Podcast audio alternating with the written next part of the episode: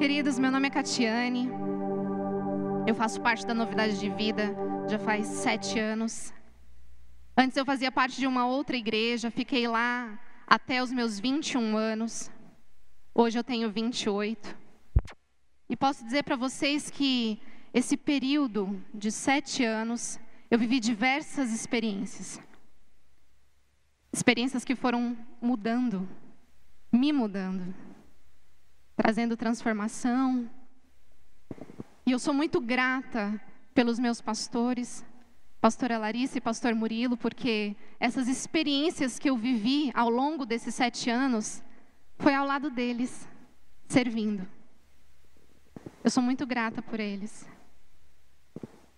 E hoje eu estou aqui, pastor Murilo me entregou esse desafio.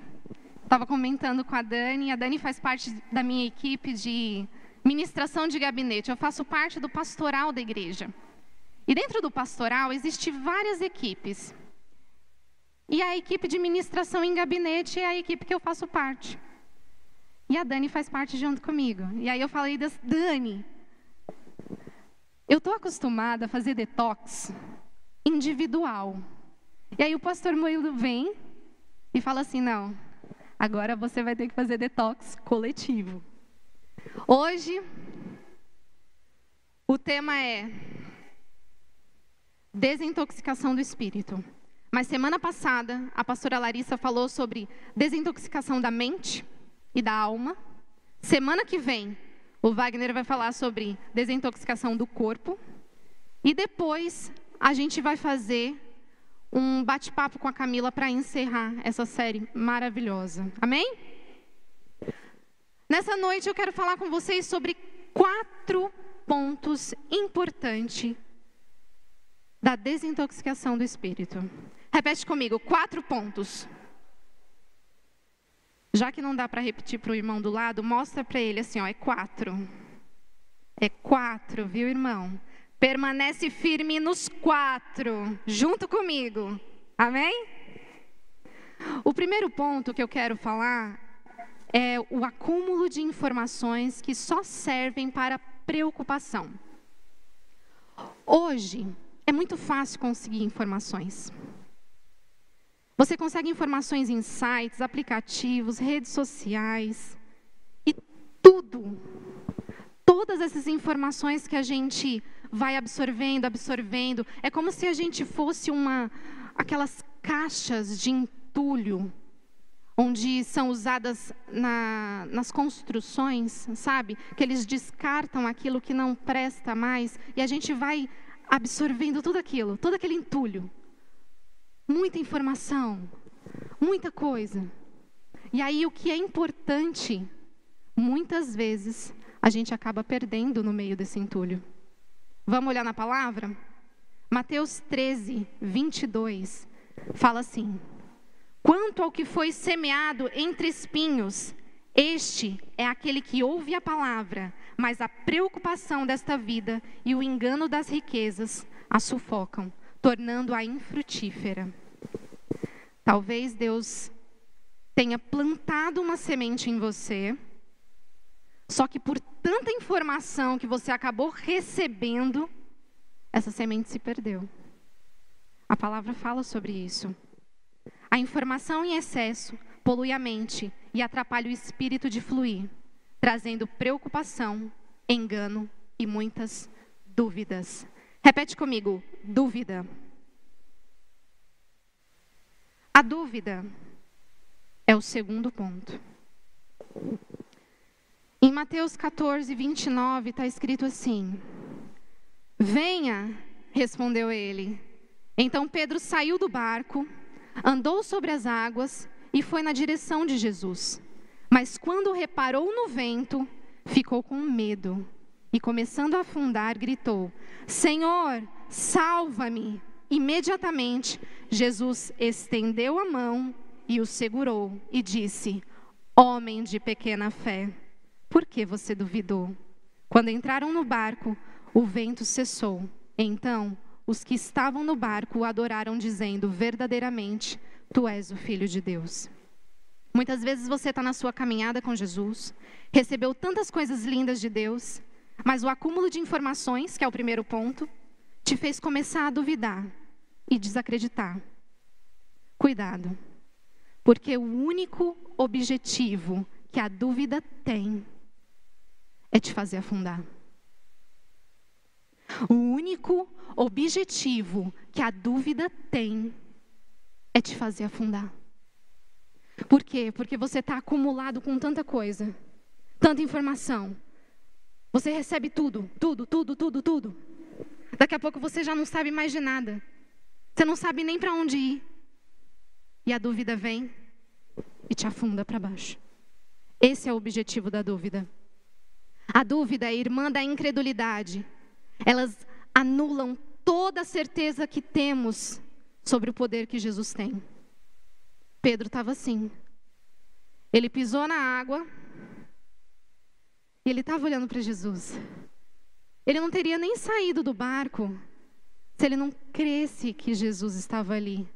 Mas quando ele começou a caminhar, veio a dúvida: será que realmente é Jesus? Será que eu não estou imaginando coisas? Ah, mas a água não foi feita para andar. O que, que eu estou fazendo nela? o acúmulo de informações. A dúvida veio e puxou ele para baixo. Vum. E aí Jesus olhou para ele: Por que, que você duvidou?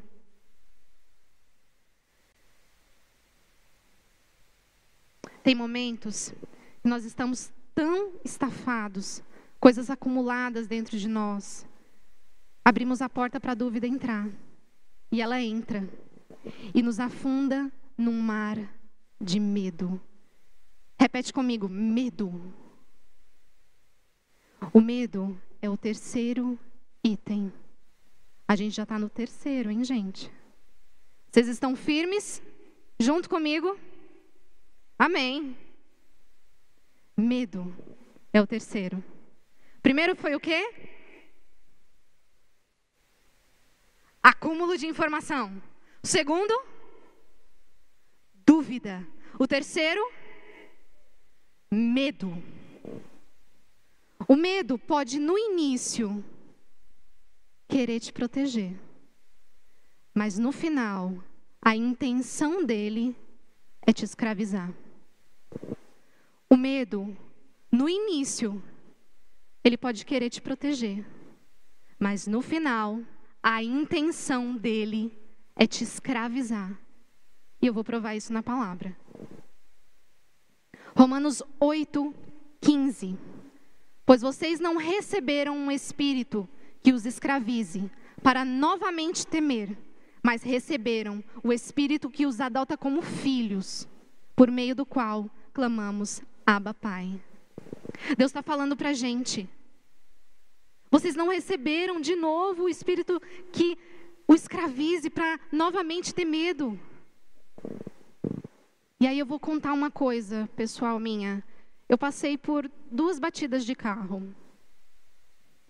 Foi bem no início que eu estava tirando a minha carta, e quando a gente está tirando a carta, a gente é muito inseguro. Eu, pelo menos, fui a pessoa mais insegura. Além de ter tirado a carta, ainda fui para a aula de habilitados, para poder perder o medo. E aí, quando eu comecei a pegar o carro, eu estava numa ruazinha muito apertada. E aí na minha frente parou o carro, um carro, e era o carro do ovo. Gente, por que, que o carro do ovo tem que parar? Me fala. Eu lembro até hoje, era vermelho o carro. O carro do ovo parou, o motorista saiu. E eu falei assim: não dá para me ficar aqui, né? Eu vou sair. E aí eu fui sair com o carro, só que assim, eu não tinha muita noção, gente, de tamanho do carro, sabe? Eu fui sair, bati com a lateral, bem na traseira do carro do ovo. Ficava tremendo, tremia, tremia, tremia, misericórdia, tremia tanto. Falei, meu Deus do céu, liguei para minha mãe, falei, mãe, eu bati o carro, mãe. A primeira coisa que ela me perguntou, você machucou? Falei, não. Então a gente vai resolver esse negócio. Pagamos o conserto, glória a Deus.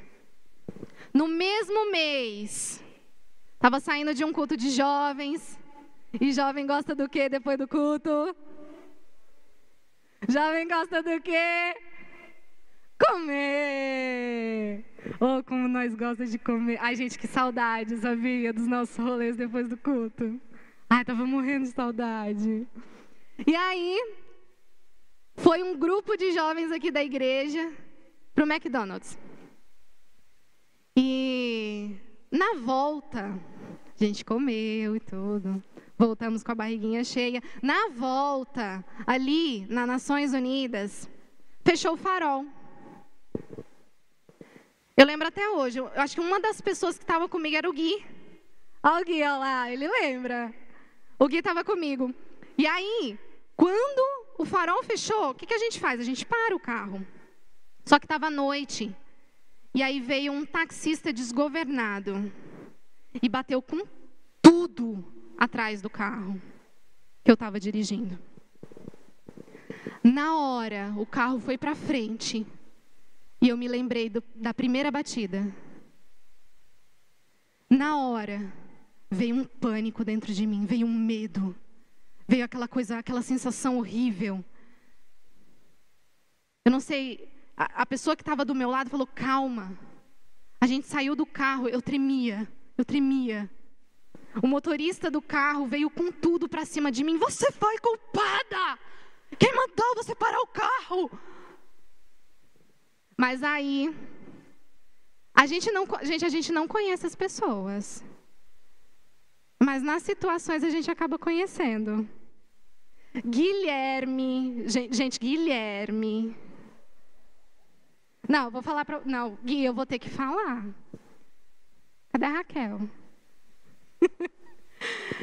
Guilherme, o, o cara realmente ele veio para cima de mim. Você parou o carro, sua louca, você foi culpada. E eu estava em pânico, eu tremia. Guilherme entrou na minha frente.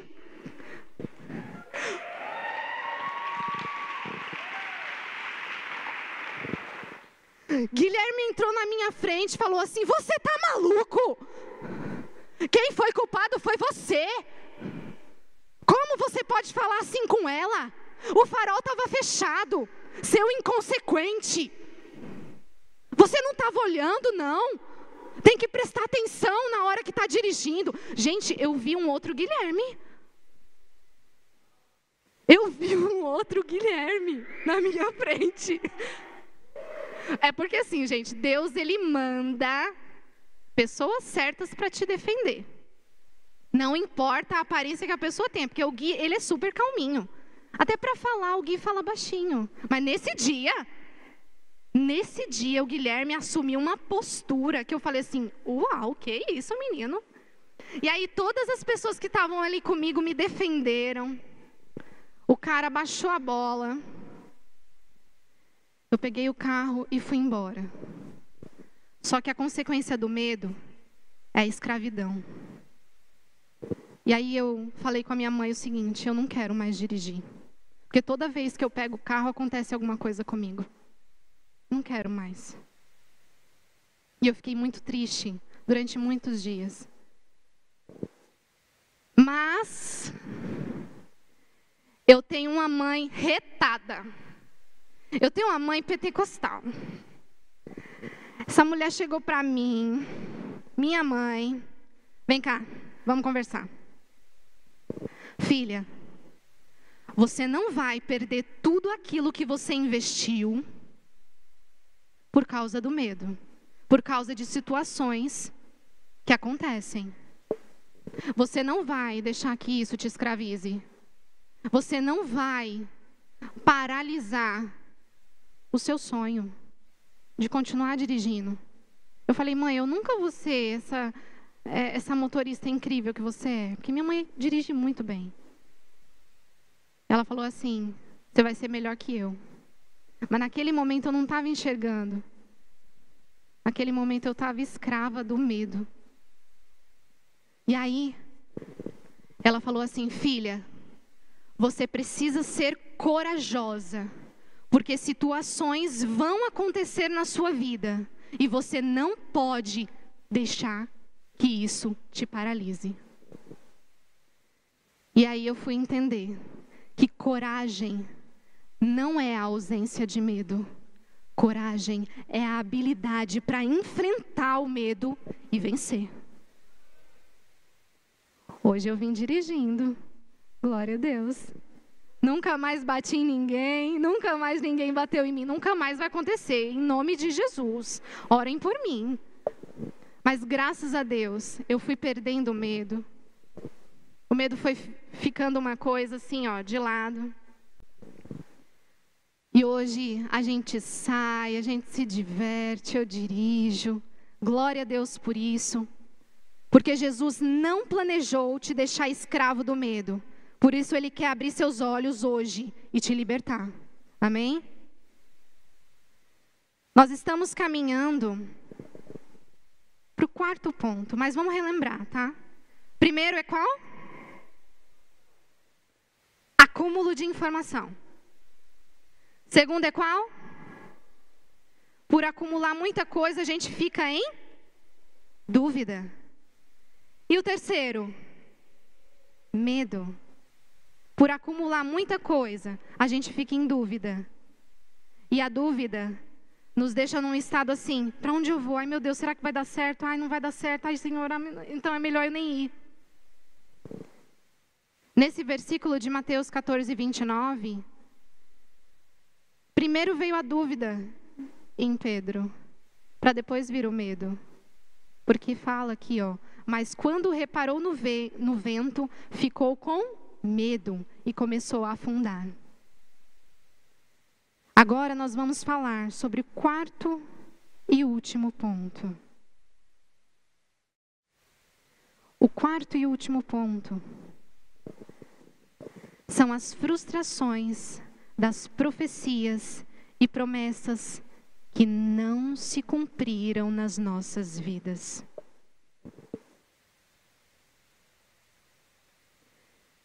Profecia é aquilo que você vê no futuro. Promessa é assumir um compromisso. Exemplo. Pastor Murilo, semana que vem eu vou trazer um copão desse aqui, ó, de suco de limão, delicioso, para você tomar. Semana que vem eu vou trazer esse copo de suco aqui, ó, de limão, para o pastor Murilo tomar. Para o pastor Murilo e para o Wagner, tá? Para o Wagner também, que vai estar tá aqui semana que vem. Estou profetizou, estou, é uma profecia, é o futuro. Promessa.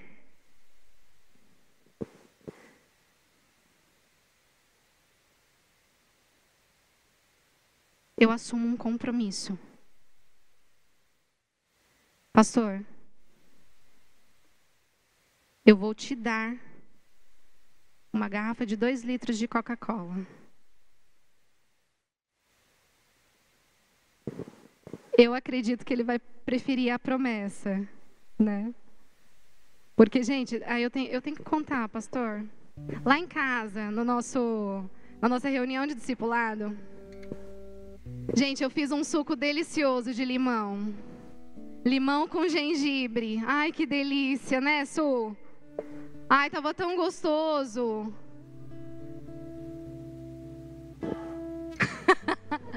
tava tão gostoso o suco. Eu coloquei uma jarrona assim em cima da mesa.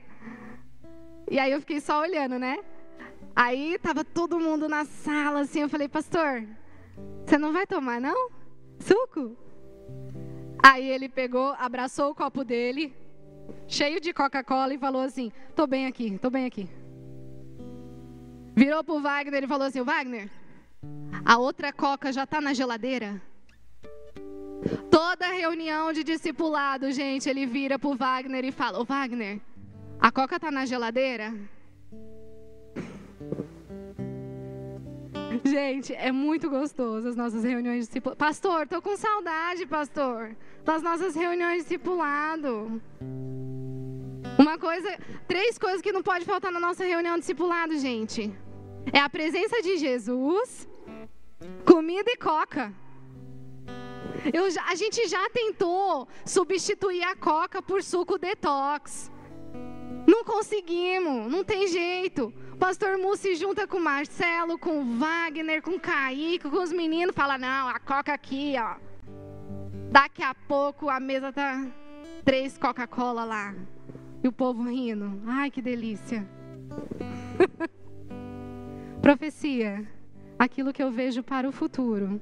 Promessa, aquilo que eu me comprometo. Amém? Mas a gente precisa saber identificar, nesse ponto 4, as frustrações das promessas e profecias que não se cumpriram na, nas nossas vidas. A gente precisa identificar por que, que elas não se cumpriram. Por que será que elas não se cumpriram? E aí, eu vou falar com vocês sobre o primeiro ponto, que é a profecia ou a promessa que não vem de Deus. Mas a gente acredita que vem. João fala assim: Amados, não creiam em qualquer espírito, mas examinem os espíritos para ver se eles procedem de Deus, porque muitos falsos profetas têm saído pelo mundo.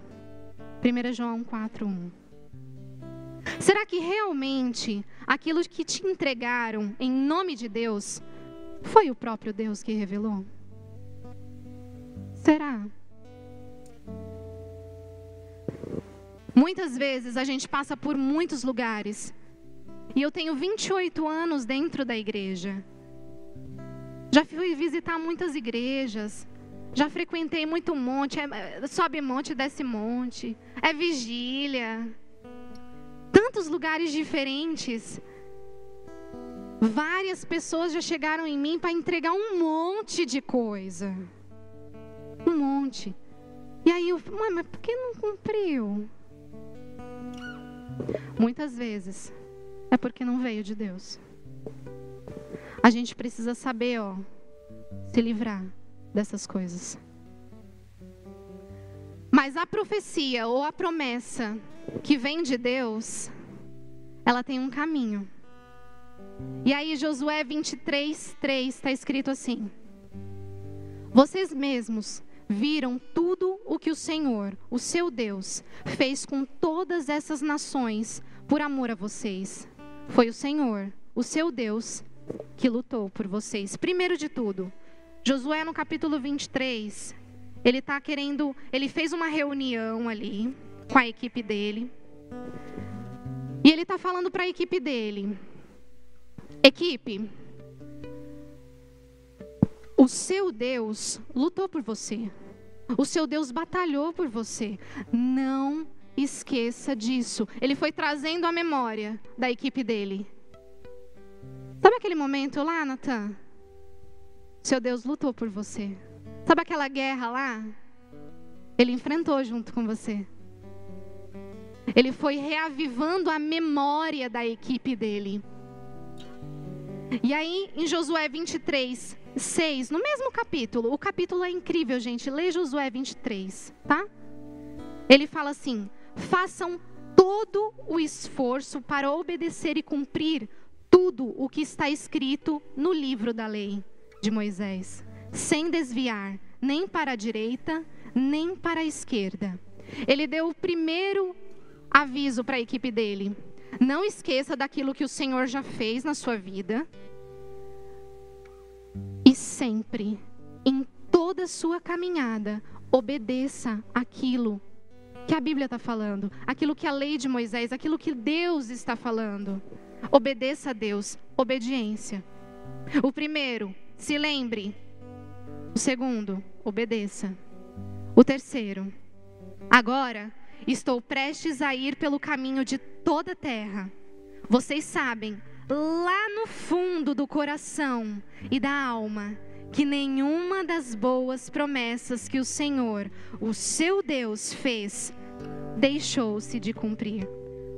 Todas se cumpriram. nenhuma delas falhou. Josué 23, 14. A promessa que é de Deus, ela não falha. Deus não é Deus de marcar uma coisa com você e não cumprir. Mas primeiro, quando você receber alguma coisa de Deus, aprenda a puxar lá na sua memória aquilo que Deus já fez na sua vida. Depois, aprenda que se Deus te prometeu alguma coisa, você precisa ser obediente.